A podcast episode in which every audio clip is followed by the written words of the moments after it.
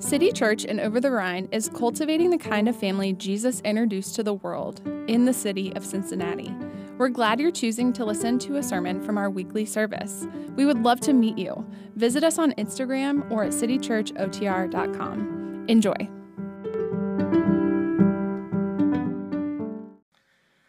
Good morning. Hey, I'll start with uh, what's going to very soon become obvious. I don't really have a voice, and um, so I'm sorry for the way you're going to have to lean in this morning. It sounds infinitely better than when I woke up this morning, so that's really great. Um, and it's thrown off all kinds of things this morning. I was supposed to lead worship, and uh, it's finally my shot. And uh, so, yeah, they filming, so this is gonna be good. Um, hey, I have uh, been talking, uh, we've been in a series on our values, and I've been talking a lot about um, what would it look like, uh, how would we um, prepare if God breathed his spirit on the city of Cincinnati, specifically, what if he decided to use City Church? And I've been talking a lot about, and we will continue to talk about, like, what happens if a move of God comes here? And I want to read a text. We just heard a testimony. Um, there heard that maybe something happened to a woman in our church, a good thing, like she got healed. And I was like, well, I want to figure that out. And so I texted her friend. And, uh, and I don't know if some of you guys were there. January 1st, we didn't do a normal church service. We felt like family. It was awesome. We're going to do it every year, I think. Um, but in the middle of that, we just said, hey, if you're like not feeling well or if there's something wrong, get in the middle. And we prayed for a number of people for physical healing. And so I texted her friend, and her friend texted me back this. Um, it was her humerus bone from a fall that she took. She was seen at urgent care on December 30th before the Sunday we gathered, and they did an x ray. They did an x ray telling her it was broken. We prayed for her on that Sunday. She saw an orthopedic doctor on Tuesday, and he said, I don't know what they saw, but your arm is not broken. Come on. And I want to keep talking about what would happen if a move of God came, and I want to submit to you maybe we're in the midst of one. Guys, stuff like this is happening. Oh, my voice is back. Here we go. What if we're actually living in one? What if this is the beginning of one? And so I don't want to just prepare for the future. I want to say, I want to look around. I want to hear testimonies like Calvin. I want to hear testimonies like this and say, man, maybe we're actually in the midst of a move of God.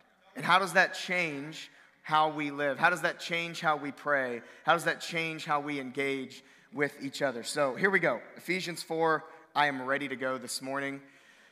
We've been reading this every week through this series. It's a series through our values, and Ephesians 4 11 to 15 uh, leads to verse 15, where it's kind of the summary of what is supposed to happen. And it says this that uh, all of this is happening. We're gathering as a church so that we will become, in every respect, the mature body. The goal of this Jesus following experience is maturity. It says later, the, the fullness of Christ. We're supposed to be in the midst of Him, the fullness of Christ. And so the goal is maturity. But here's the best kept secret, the worst kept secret in the church, something that we've got to break out of. It is fun to pursue maturity. It is a joy to become more like Jesus.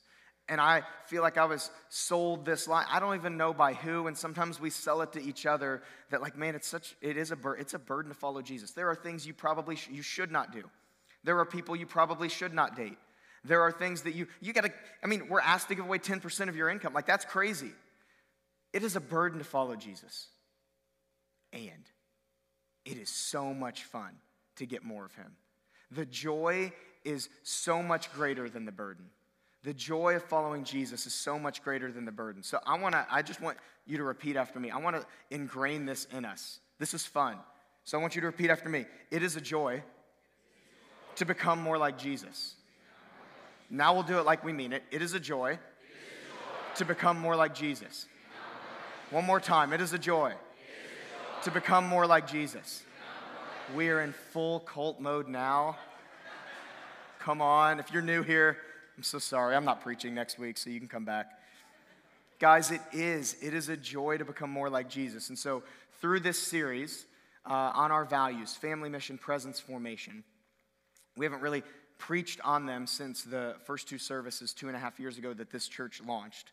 And, and I want to read, we're on the fourth one today. I want to read something from our website, uh, if you can put that on the slide.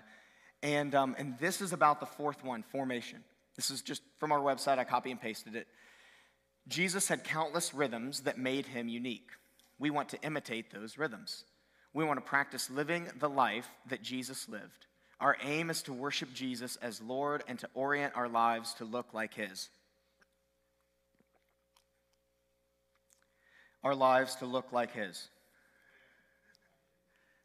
We know that anxiety is often easier than peace, anger easier than forgiveness, and self promotion easier than humility, but we are dedicated to traveling the difficult road that leads to being more like Jesus. We're focused on being transformed into his image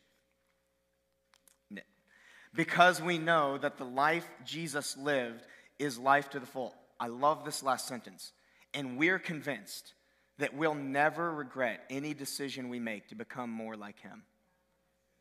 I didn't write that sentence, that was my friend Tyler. And guys, it's true. I'm so convinced of that. When he said it, I was like, oh, that's true. I've never regretted any decision that I've made to be more like Jesus. And so we're going to go uh, put on the Venn diagram. We've been working through this for the last few weeks. These are three of our four values. Um, I got this from Church of the City, which is a church in New York, Jon Tyson uh, that's there. And uh, these happen to be their three values. Now, our fourth one is family, and I've been saying this the black part of the slide is family. It's all done in the context of family. And if we're not doing this with people that we love and trust, it is going to be really, really difficult, if not impossible, to live right in the middle of where those overlap. That Jesus following right in the middle. And so um, I've talked about what happens, and I've started each week by saying, what happens when we make today's topic the goal, or the idol, or the God?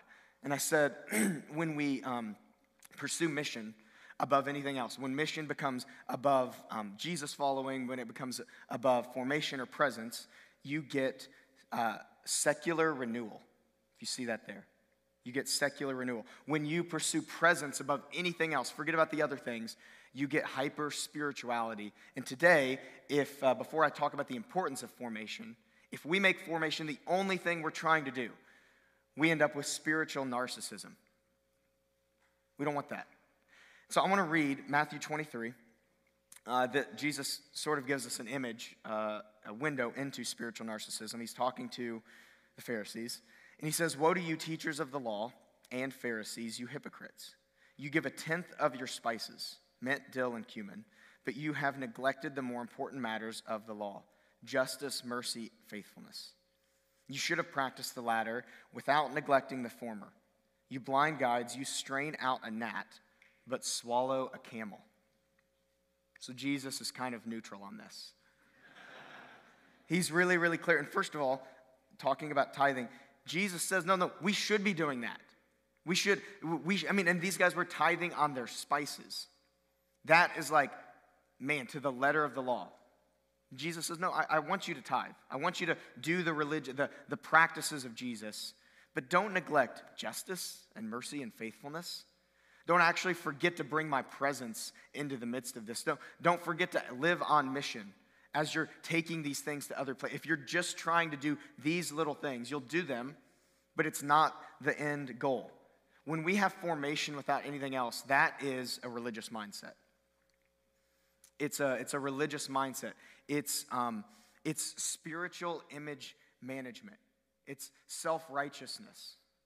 We don't want to just say, I'm going to pursue formation to the cost of everything else. Formation is a means to an end. And without formation, or I'm sorry, without presence and mission in the midst of formation, we're just trying to look spiritual. But we want to actually be spiritual. We want to be right in the middle of that circle. So that's what happens if we only go after formation. Let's talk about why we want to have formation in partnership with presence and with mission. Without formation, you can go to the next one. We are what Tyson calls shallow servants. Shallow servants. There's a lack of depth to our faith. And I love the way, um, especially in our values, I love the way that presence and formation works together. It's really, really cool because oftentimes you'll see communities of faith, or maybe what you're drawn to is one or the other. Man, I love the presence of God. It'll change me in a moment. No, I haven't read the Bible in two or three years.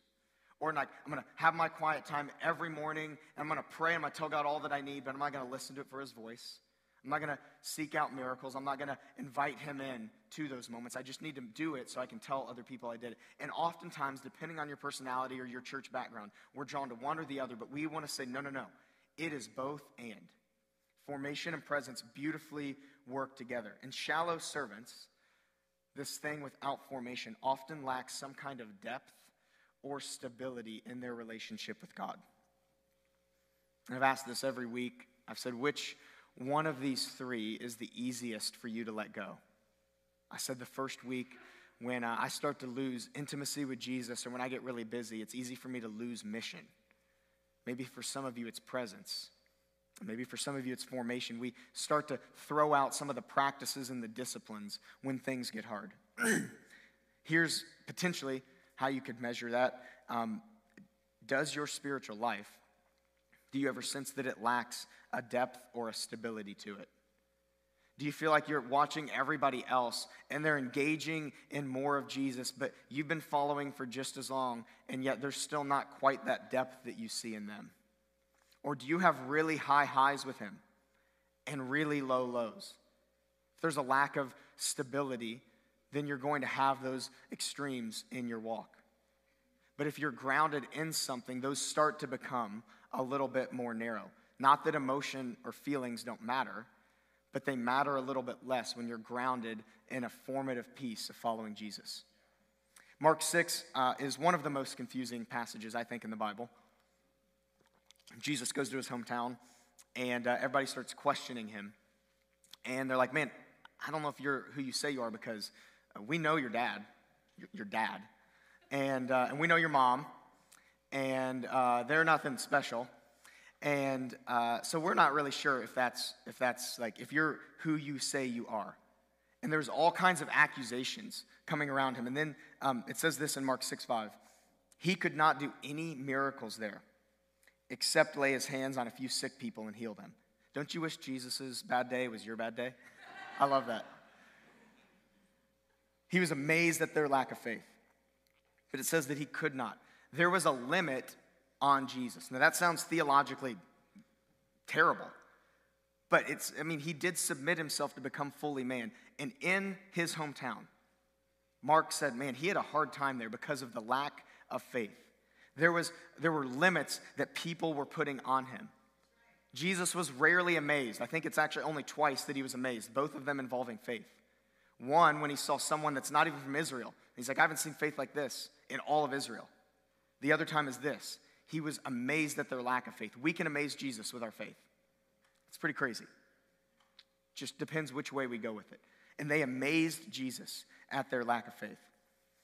I said this last week God is a gentleman and he often goes where he is wanted. Formation is how we build a spiritual infrastructure to say, right here, this is where you're coming. I want you right here. I've built this out for your presence to come. I want you here. God often goes where he is wanted. And we want to be hungry for more of God. Formation creates a life that welcomes God and doing all that He wants to do. Formation, also, talking about that partnership with presence, is way less exciting. And, and I feel fine saying that. Presence is way more exciting than formation.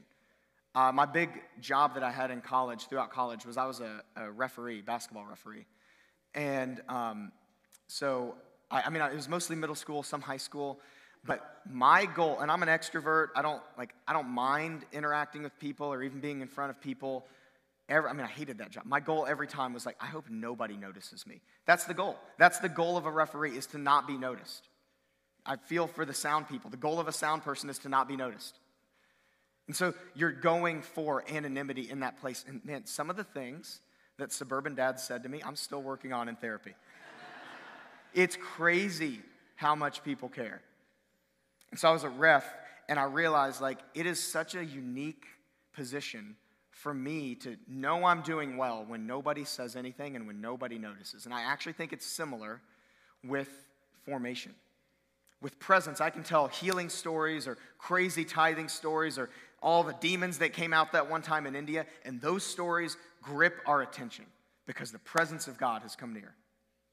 But when I tell stories of people that have slowly but surely built up a framework to get rid of pornography, or stories of how people have started to slowly pray more and more over time, that it's not really a story that holds our attention, and that's fine.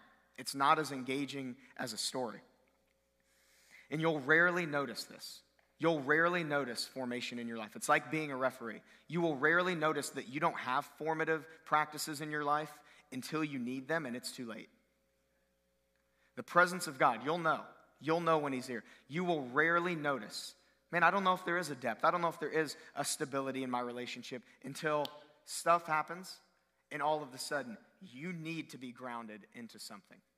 We see it most commonly, or at least most um, out there, with pastors, but we are not the only ones that are pursuing mission and presence without formative practices.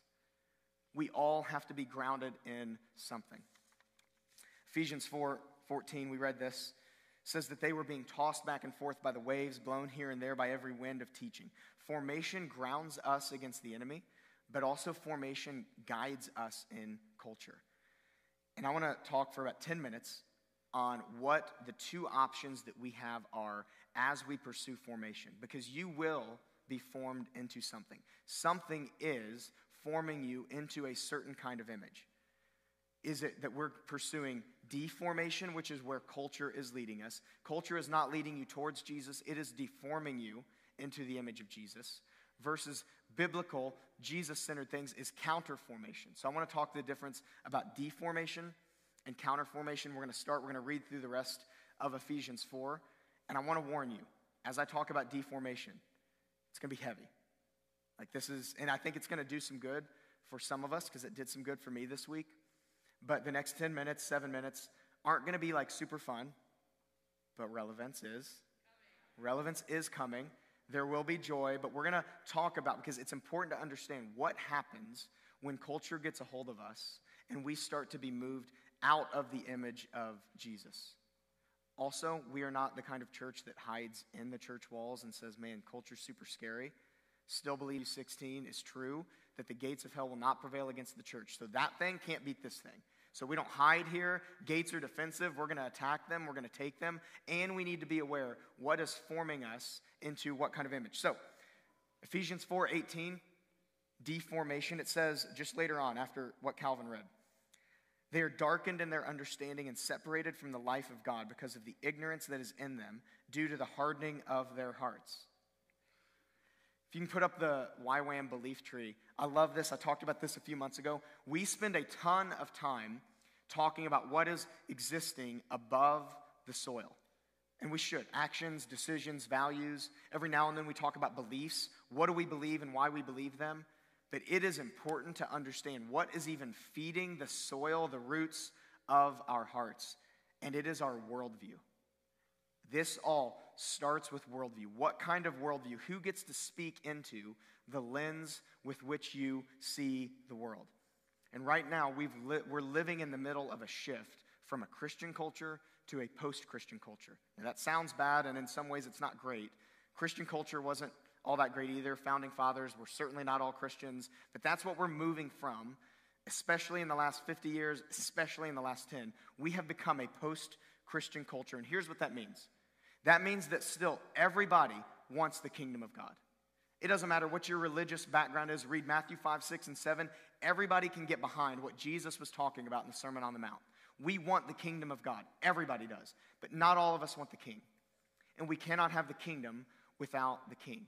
And so we're all pursuing this utopia. Everybody wants that to come. And so the world with which we see, the lens at which we view the world, is going to matter on how we get there.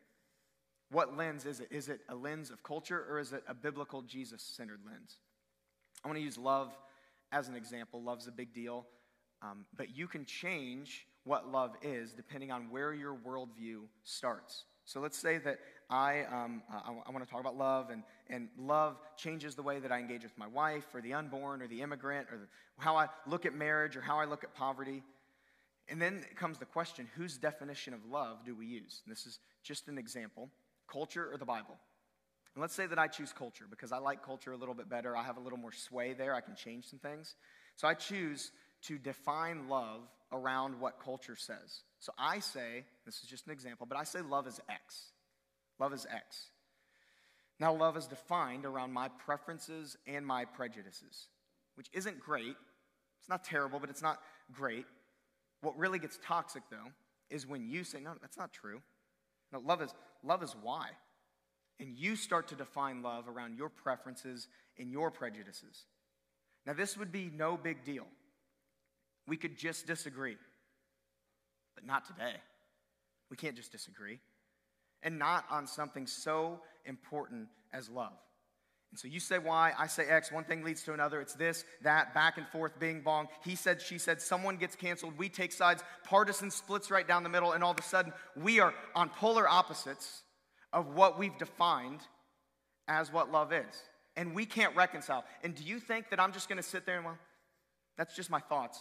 No, now it's going to inform the way that I actually live my life. It's going to inform my actions because of my thoughts. And we've just partisaned the most beautiful thing in the world. This starts from a worldview that says, I'm going to choose this and I'm going to define it here because there is no real ultimate truth, it's mine. And then you say the opposite, and all of a sudden these things clash, and we get cancel culture and partisan theology, not just partisan politics. It is very, very dangerous to engage with a worldview that you can help shape based on your preferences and your prejudices. Worldview is the front door to formation. Formation starts long before you make any kind of decision. Formation starts with the lens with which you see the world. Darkened in their understanding, that's worldview. Then it goes on to say the hardening of their hearts, that's a decision that was made. So let's look at the garden. It starts with a worldview that God is good, Adam and Eve are there. And then the, the serpent comes and says, Did God really say?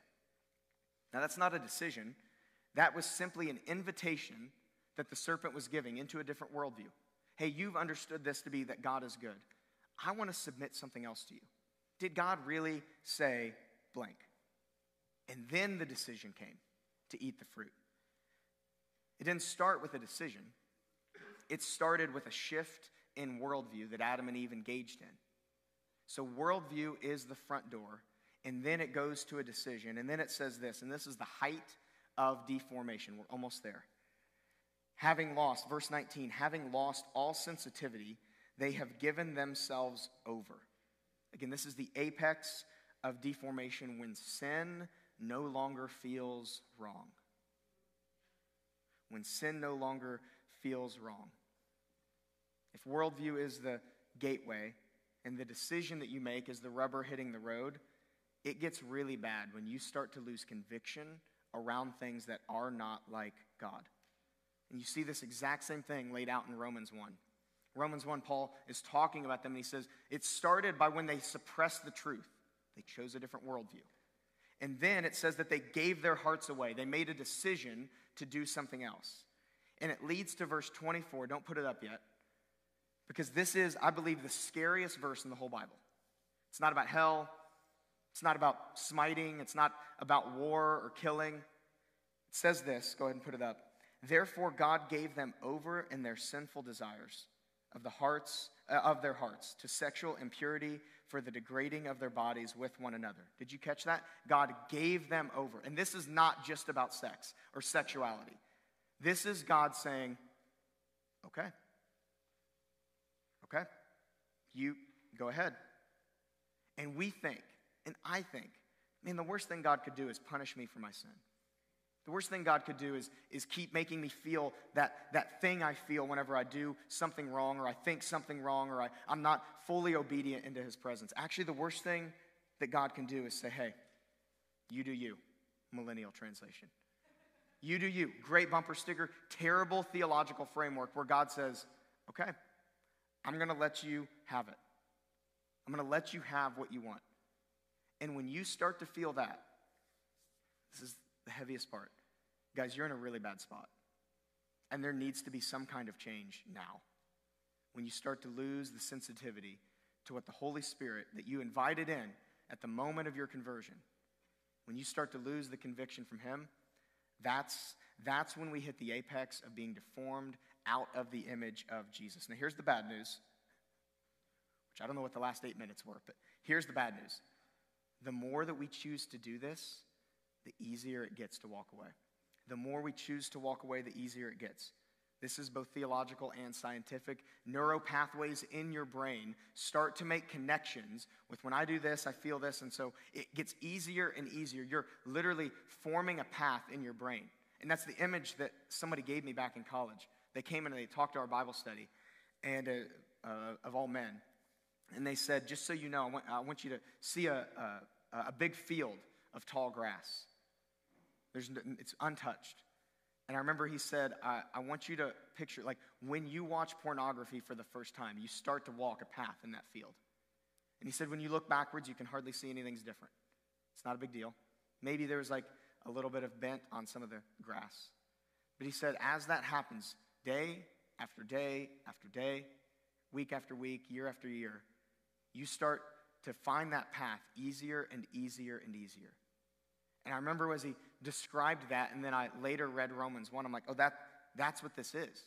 That's the losing of the sensitivity. That's making connections in my mind with something that shouldn't be there. I can tell you that this is true from my life. Uh, Catherine and I, by the grace of God, seriously, the grace of God, we were virgins on our wedding night, but we put boundaries up at the beginning of our dating relationship that we crossed. In that first year, we kept crossing. And the first time we crossed it, it was like the end of the world. It was awful. Felt terrible. And the second time, it was really bad. And by month six or seven or eight, I started to feel like, I don't know, maybe God forgot about, like, I don't feel anything anymore. Like, it feels like maybe He doesn't care about this boundary. And I started to believe that, and it's one of the worst things. I mean, I submitted that to Catherine. Luckily, she said, No, that's foolishness. She should have dumped me when you stop feeling that conviction, it's the apex of deformation. How about some good news? Actually, first, put, I want you to put the slide up of deformation. This is what it looks like when we're living a life that is being deformed unto the image of Jesus. And actually, I want to ask this question uh, before we go to the, the next verse because I, I want you to actually think about this. The goal is not more knowledge, but life change. Is there something in your life that you used to feel conviction over? Do you have a, a me and Catherine moment? Is there something in your life that you used to feel conviction over? But there is another option than being deformed unto culture. There is, starting with the biblical worldview, there is counter formation. We are being, we are counterculturally living in culture. And so counter formation leads to the thing that we want. Verse 20. So it's just Paul, keep going on in Ephesians 4. He says, That, however, is not the way of life that you learned. He said, That's not the worldview I taught you. There was a counter formational worldview that I told you about. And he says, You were taught, verse 22, with regard to the, your former way of life, to put off your old self, which is being corrupted by its deceitful desires, to be made new in the attitude of your minds, and to put on the new self so it starts with a counterformational worldview, and then it goes to a counterformational decision. I'm going to put on the new self. I'm going to reverse the sin patterns. I'm going to let the grass grow back. I'm going to make new neural pathways. I'm going to make different connections in my brain. I'm going to choose to do different decisions. And it starts with a, a lens that we see the world, but then it goes decision after decision, one decision at a time. It's not all built in a day but it's one after another. You start to slowly take back and you start to put on that new self that Paul promised us and Jesus promised us was actually ours. In the last year of Catherine and I dating, we dated for 18 months and then we were engaged for four. So those last 10 months, it was crazy. We walked back slowly our boundaries. And those last 10 months were incredible. We had almost no desire to cross them. And it got easier each month that went by. It got easier to start to form new habits of what works and doesn't work for us. And I, it's, it's very difficult to go backwards, but it is possible. When you choose counter formational decisions, you can walk back things that were not once there. And on June 8th, 2013, we got married. And that night, verse 24. created, we just needed that, right? Come on. Paul, so heavy. I'm glad my parents are here this morning. Verse 24, created to be like God in true righteousness and holiness, aka, he said it again, maturity. This is what we're going after. We're going after true righteousness. We're going after holiness. I want you to put up the slide of counter formation.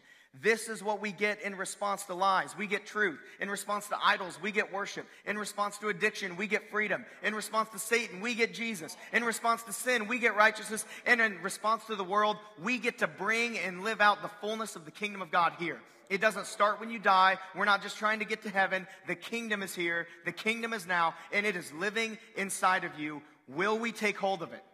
Will we choose to live a counterformational life that makes the world question what's going on? And here's why it's important to remember that joy is a part of it.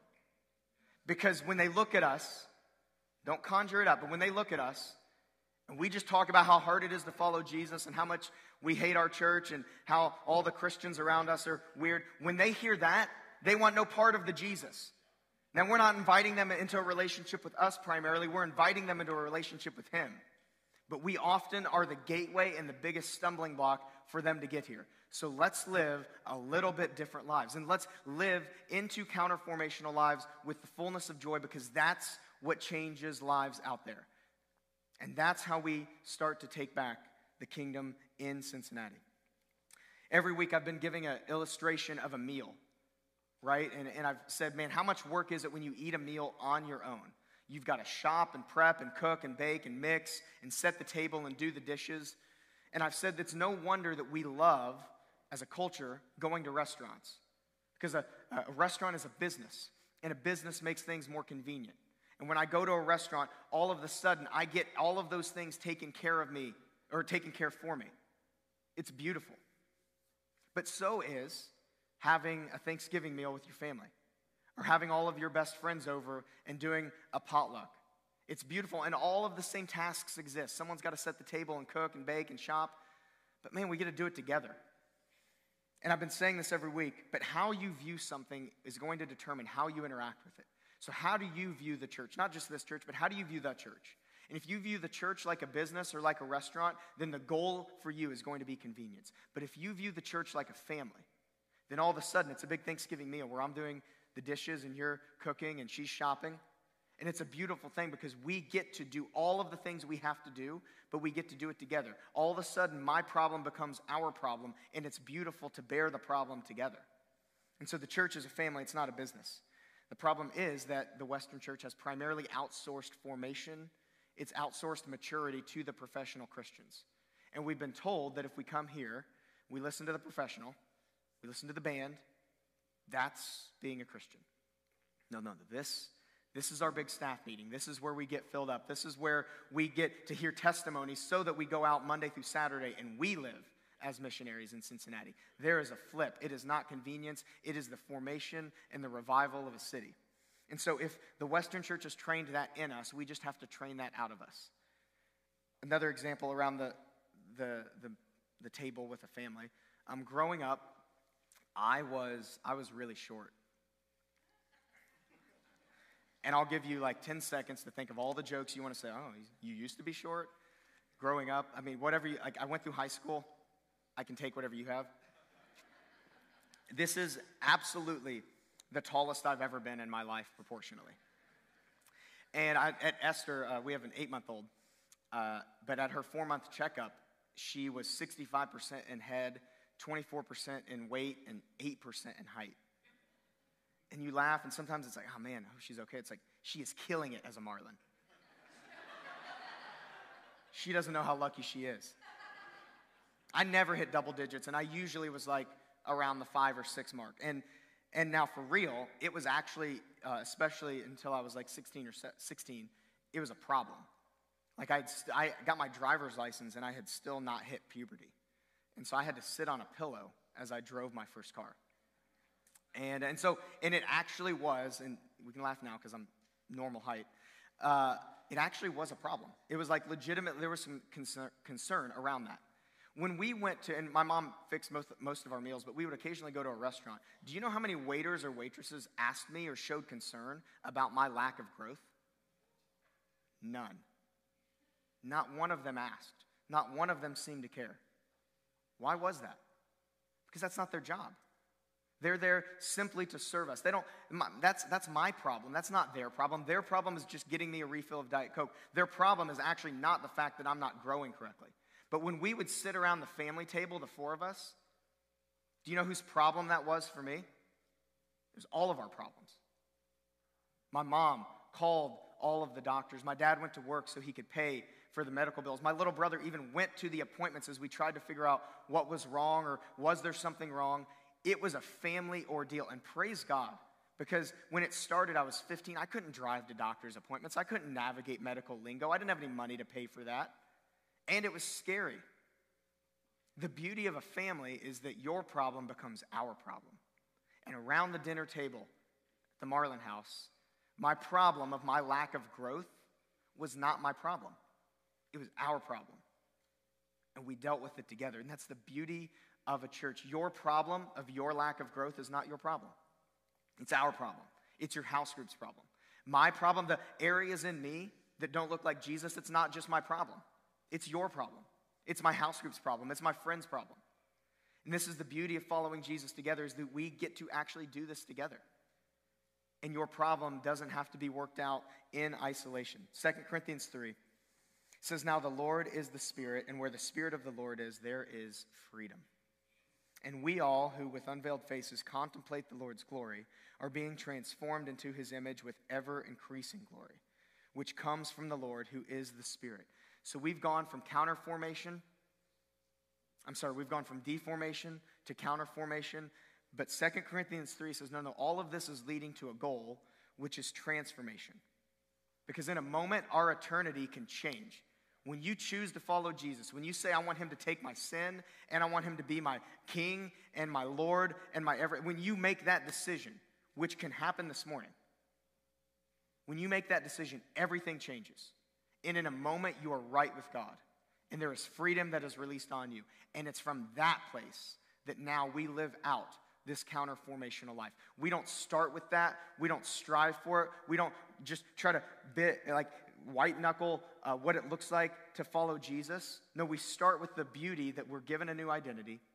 And then it's from that place that I actually get to live more like Jesus. I don't have to, I get to. I can't wait to. And then 2 Corinthians 3 says, you do that, and you get transformed into his image. 35 years after Paul wrote the letter to the uh, church in Ephesus, um, John, one of Jesus' disciples, wrote the last book of the Bible, Revelation, and Jesus came to him. And Jesus said, Hey, I want you to say some things to a few churches, one of them being Ephesus. So 35 years later, the church at Ephesus is still alive and growing and doing good ministry since Paul wrote that letter beforehand. And Jesus starts off his note, his letter, by saying, Hey, I love that you're doing this. I'm, I'm, super thankful you're not engaging in that. I love the way that you're kind of working this out. And then he gets to the crux of it and he says, But there is one thing I do want to talk to you about. There's one thing I really want to make sure that you get back to. Revelation 2 4 says, Yet I hold this against you. You have forsaken the love that you had at first. Good church, good ministry can still overshadow the love of which we had at first. And our values, I love our values, but they're just a means to an end. Honestly, we're just using our values. Family, mission, presence, formation, they are not what should conjure up our emotion, our identity. They're just leading us to love Jesus more, to become more like him, to start to cultivate the Spirit of God inside each and every one of us. And that's the question we're after. How can we become more like Jesus? How can we start to love him more? How can we learn to be like him and how can we learn to be with him? And our values, why we've been talking about this, is because it sets up a frame for how we're going to do ministry at this church. Family mission, presence formation, that's the frame at which we're going after. But Jesus has been our foundation since the very beginning. This, I copy and pasted this part of my sermon from the very first sermon that we gave two and a half years ago when we launched. Two and a half years ago, these were our values, but the foundation was Jesus. Two and a half years later, the foundation is still Jesus. In 10 years from now, the foundation is still going to be Jesus. And if we're not all about Jesus, if we're not pursuing the love of Jesus, if we're not seeking out the presence of Jesus, then we're just wasting our time a little bit like Ephesus was. But that will not be us. So we're going to stand and we're going to make a declaration as a family that we are still all about Jesus. And I love our values. I helped write our values. I felt like it was a divine moment when the Lord gave them to us, but they are just a means to an end. We are using them for all they're worth because it all comes down to the love of Jesus, to the foundation that Jesus is who he said he is. And so um, we're going to worship and we're going to go after it. Whatever broke open last week, we're going to see if it's still here. We're going to see if see, he's still here. And we're going to worship and we're going to make a declaration that Jesus is still the foundation. There's prayer in all four corners. Do not come in and leave with the same burden you had. And if you want to choose to follow Jesus for the first time, these people can help you. We have the Lord's table at all four corners as well. And then, as always, if some of us just need to change our posture to represent a heart change, if we need to recommit to the foundation of Jesus in our lives, to a new worldview that we're committing to, the front is open. Sometimes we just got to kneel and get before Him. But let's make a declaration today together to worship Him and set Him as the foundation.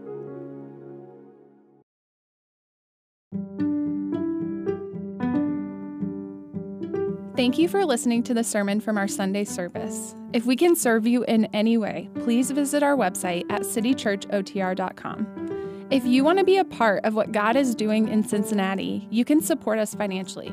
Giving can also be done on our website at citychurchotr.com/give.